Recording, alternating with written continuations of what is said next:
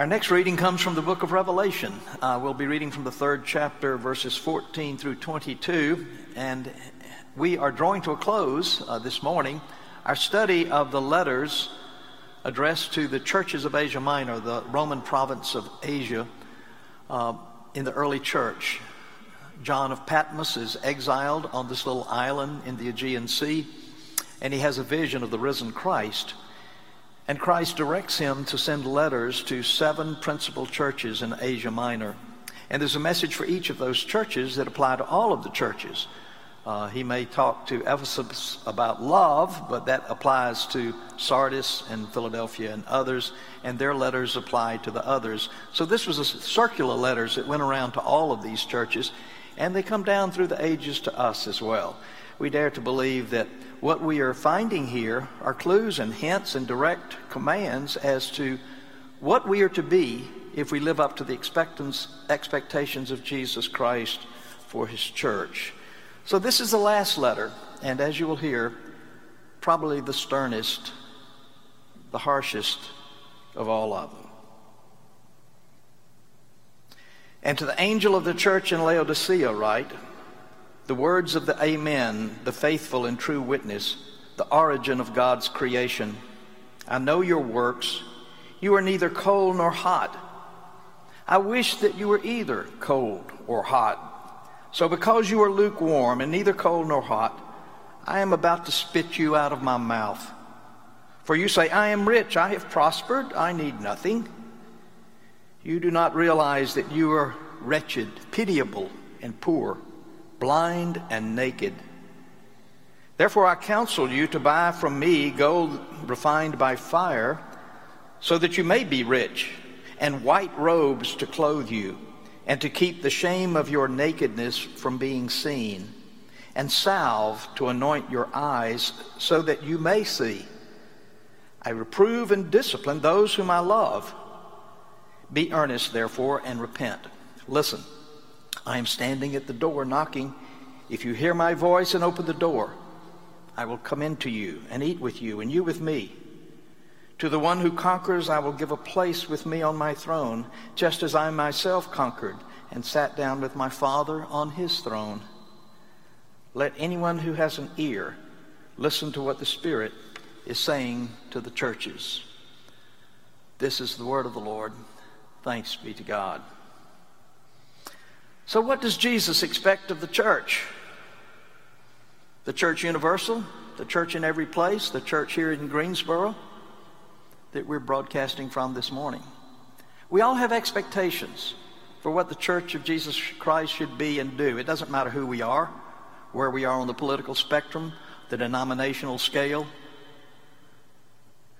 the church belongs to Jesus Christ. It is his bride. He is the head of this body that bears his name. So, what Jesus thinks and what Jesus expects far outweighs what the preachers think or the congregational members think, even in a survey where they may speak as a majority. What the government expects, what the community expects. What does Jesus expect? That has to be our primary motivation and desire to please Jesus. And so, in these letters, we saw, first of all, in the letter to Ephesus that uh, God's people are to love passionately and fervently. That matters most of all. It's in first in terms of when it was written, it's the first in terms of its importance as a trait for Christians. We are also told in the letter to Smyrna that if called upon to do so, we are to suffer faithfully and courageously when we stand with and for Jesus Christ.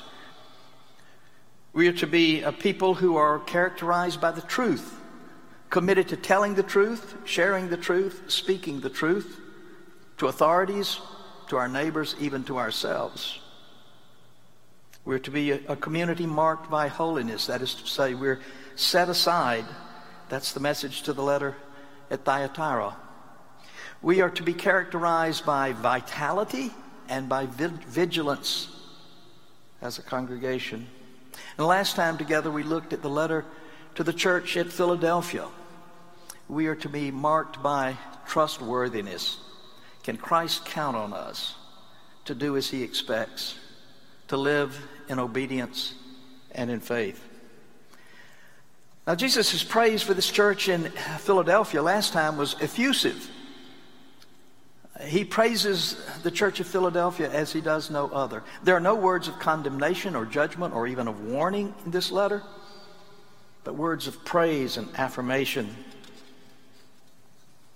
Maybe that was all that was needed in that instance. After completing the sermon, I read later that of all the seven churches of Asia Minor that received these letters, it is the city, the ancient city of Philadelphia, now called Alaşehir, which has the strongest Christian presence of any of the other uh, uh, any of the other cities in this now predominantly Muslim culture. I guess that shouldn't surprise us, surprise us given the trustworthiness of the lives of the members of that congregation. At any rate, it would have been desirable perhaps to close this series by looking at the church at Philadelphia and those praiseworthy uh, affirmations that Jesus speaks of them and hopefully apply them to us as we seek to be faithful in our time. But maybe it's providential that that's not the last letter.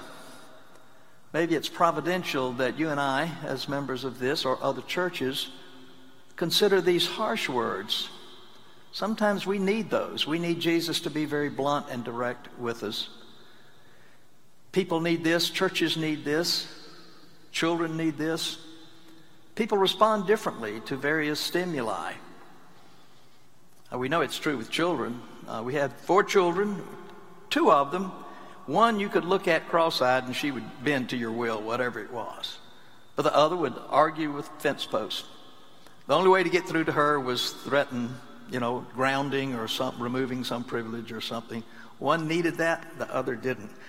What about us? What will it take for Jesus to strengthen and encourage and equip us to live up to his expectations of us? Now, many people take offense. I'm sure there were people in Laodicea that took offense at this letter directed to them. After all, these are the harshest, sternest words that Jesus speaks. We may not appreciate just how rough they are because in our English translations of these letters, we, it's not that we speak in politically correct, but maybe ecclesiastically correct language. We want to be true to the gentle Jesus, meek and mild that we learned about in Sunday school, but these are harsh words, very blunt. In Eugene Peterson's uh, paraphrase of the New Testament, um, this is his way of rendering uh, verses 15 through 18 in the message. I know you inside and out, and I find little to my liking. You're not cold, you're not hot. Far better to be either cold or hot, but you're stale, you're stagnant. You make me want to vomit. You brag, I'm rich, I've got it made, I need nothing from anyone. Oblivious that you are, in fact, a pitiful, blind beggar, threadbare, and homeless. Now, why such blunt words reserved for Laodicea and the church there? What was it about this church that so disappointed and angered and nauseated our Lord?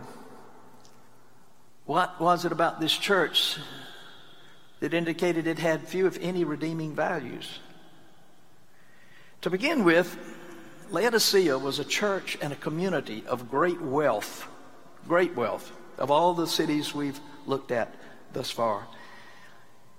It was strategically located so that it was a center for commerce and business. Laodicea was uh, a political, a financial, and a commer- commercial center, uh, center of great significance in that part of the world then.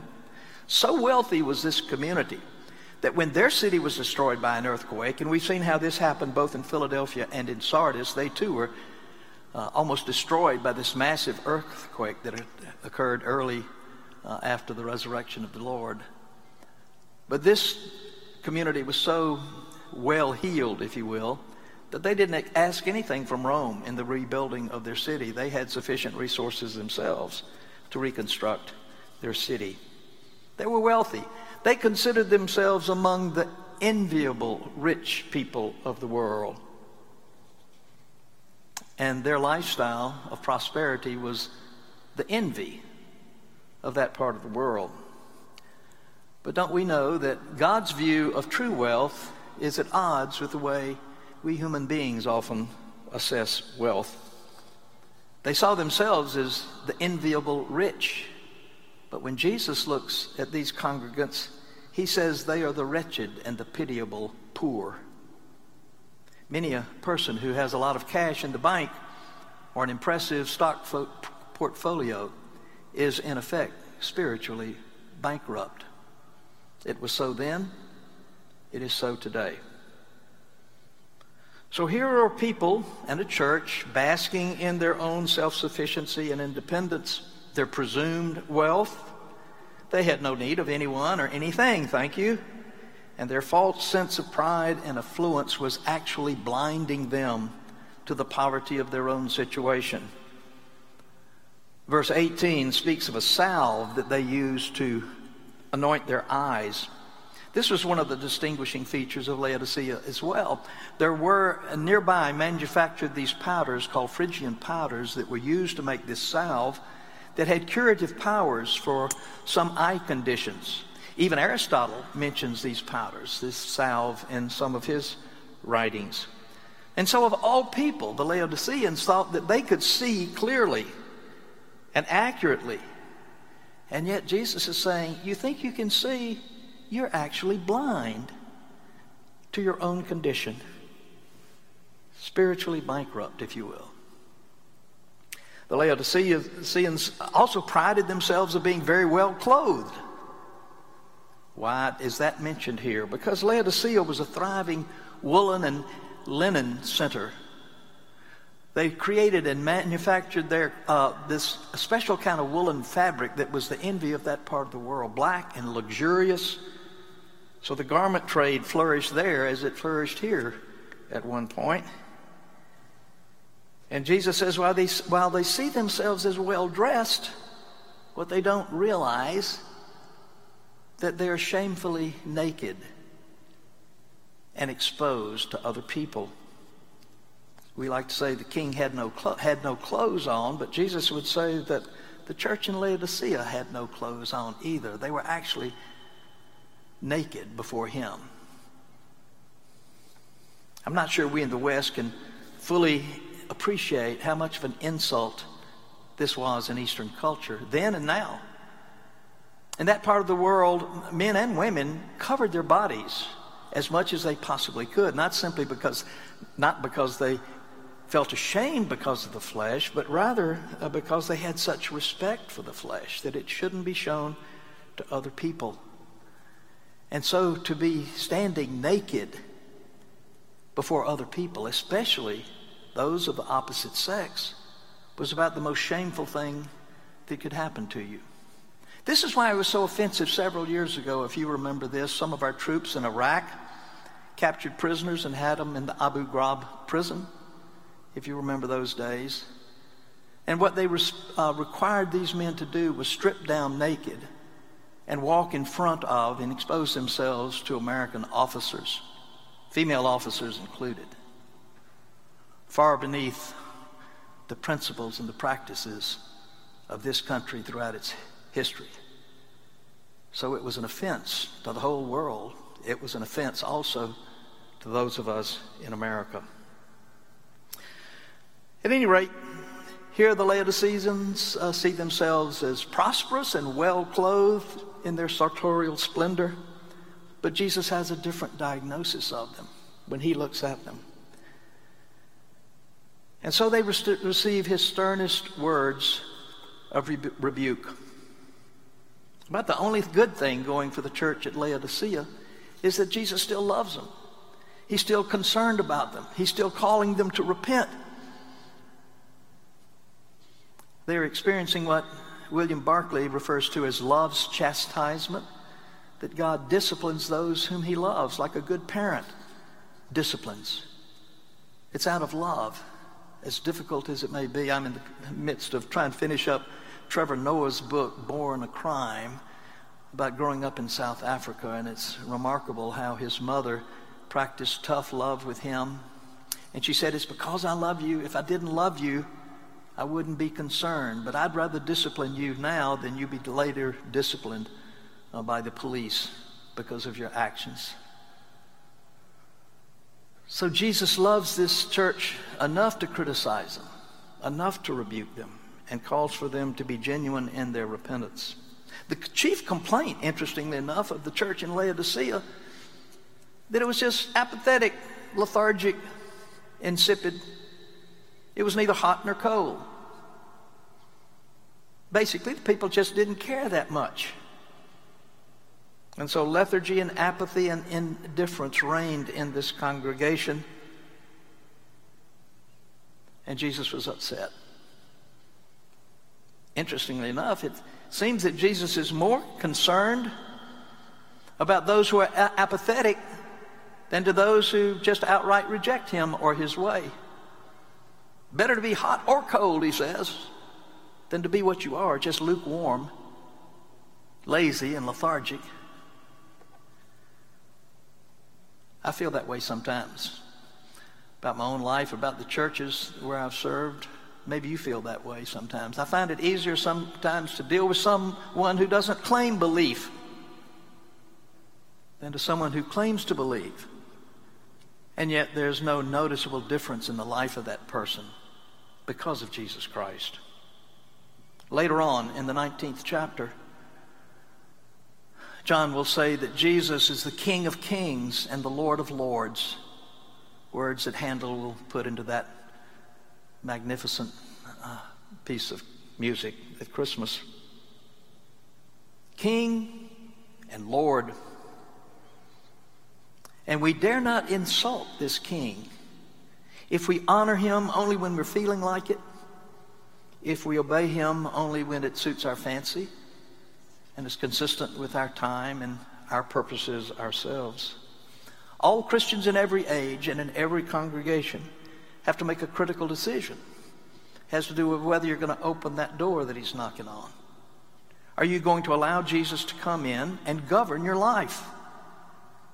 To be your Lord, to be the King whom you serve and before whom you bow. If you make the decision to let him in, he's not going to take control of part of your life. He's going to demand all of your life. He's going to be asking to be in control of your politics. We're in a political season. Are you measuring how you judge politicians on the basis of what God expects of us? Are you measuring your support and your decisions on the basis of what serves you best and people who are like you? Are you going to listen to God or to your peers or to your party when it comes to politics?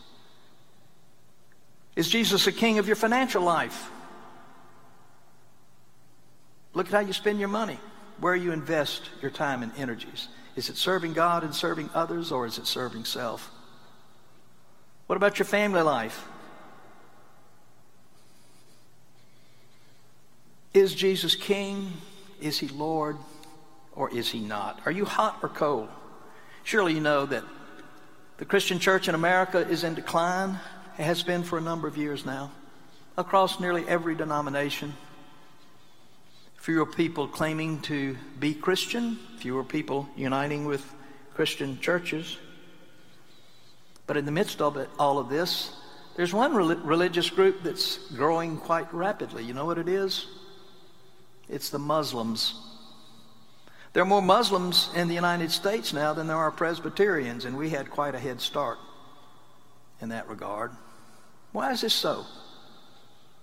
I personally think it's so because Islam means submission. And I believe that Muslims sometimes are much more submissive to Allah and to his prophet Muhammad than Christians are to God and to his son Jesus Christ. These letters to the seven churches are not easy to listen to. Their messages are not easy to heed either. In working on them, sometimes I felt God's pleasure and sometimes I have felt God's rebuke, both of me and the congregation I serve. You may not like what I'm about to say, but I think it's true. It seems to me that this congregation, First Presbyterian in Greensboro, has more in common with the church of Laodicea than with any other other churches. These people are like us. They could walk through these doors dressed fine, be generous, be giving, and they would feel right at home. That's how we would see them. They look like us. But what would Jesus see in them or in us? Have we submitted to this man we call King and Lord? John Stott, in his exposition of uh, this early part of Revelation, writes as follows, and I agree with him. Perhaps none of the seven letters is more appropriate to the church at the beginning of the 21st century than this letter. It describes vividly the respectable, nominal, rather sentimental, skin deep religiosity which is so widespread among us today. Our Christianity is flabby and anemic. We appear to have taken a lukewarm bath of religion. Now, why am I taking the time to say this? I'm just a transitional pastor, an interim. That's one of the reasons I'm saying this. I think it's my job to be totally honest with you about what I see. And I see some trends in this congregation that are disturbing that I hope we can reverse. I'd love to see us reverse them before our new leadership comes in soon. But if not, that will be the task that falls to him or to her. We made efforts last fall to have a revival as one of the Matthew 25 congregations in our denomination to work on revitalization of this church rediscover our vitality. We were beginning to make a little headway in some areas, and then the COVID 19 came on us and dealt a body blow to much of what we're doing in the church in terms of worship, in terms of education. Though our education has been remarkable how we've stayed with it. In terms of our fellowship together, we can't get together in terms of our generosity and disciplined support of the church, although I have to say that's been remarkable too. Our people have responded in their giving, and that's admirable. But I'm more concerned about what we're going to look like spiritually when we finally come out on the other side of this pandemic. Are we going to be recommitted to this church that we've missed? Are we going to be re engaged in its education, its worship, its work in this community and far beyond this community. No doubt you're going to be blessed with an outstanding pastor rather soon, within the coming months, no doubt.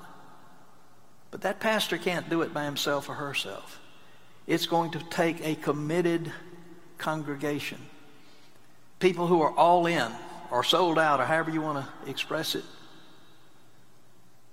because Jesus Christ cannot be marginally important. If Jesus is who he says he is and whom the church declares him to be, then Jesus Christ is the most important thing in our lives and can never be moderately important. All important or unimportant. That's the only two choices. I'm compelled to tell you this not simply because it's my job as an interim but also because I don't want to follow in the footsteps of a man called Archippus. Now, I'd never heard of Archippus or paid any attention to him before I began this study, but if you open to the closing verses of the book of Colossians, you'll read there that Paul tells Archippus in Laodicea to complete the task that the Lord has given to him.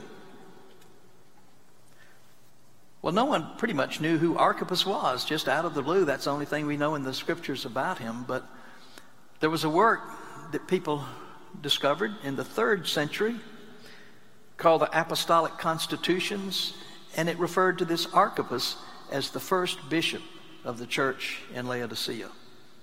But he didn't complete his task. What didn't he do? Did he not share truthfully the condition of the church in Laodicea? Did he measure his words so carefully that they thought they were getting by perfectly fine, thank you, given their wealth and prosperity and good dress. So I don't want to be tempted just, just to tell you what you need to hear or want to hear, because we can't do that as clergy. Our charge is to tell you what we believe through the Spirit that you need to hear, that all of us need to hear, as unpleasant as it may be sometimes. But let me close with good news. The good news is that Jesus is standing in the door knocking. And he wants to come in. He desires to come in and take charge not only of us individually, but the whole operation of the church. What are we doing in obedience to Jesus Christ? Will we have passion? Will our presence be felt in worship and study and fellowship? Will our prayers continue for the church and for its future and for the new pastor that will soon be arriving? He'll have a great continuing staff to work with. She will have a lot of support. But it can't depend upon the pastors or the staff. It has to be upon all of us together, the entire congregation. And if we open that door and allow him in, not only will we be blessed in the process, but this church will continue to be a blessing to all those around us. In the name of the Father, and the Son, and the Holy Spirit. Amen.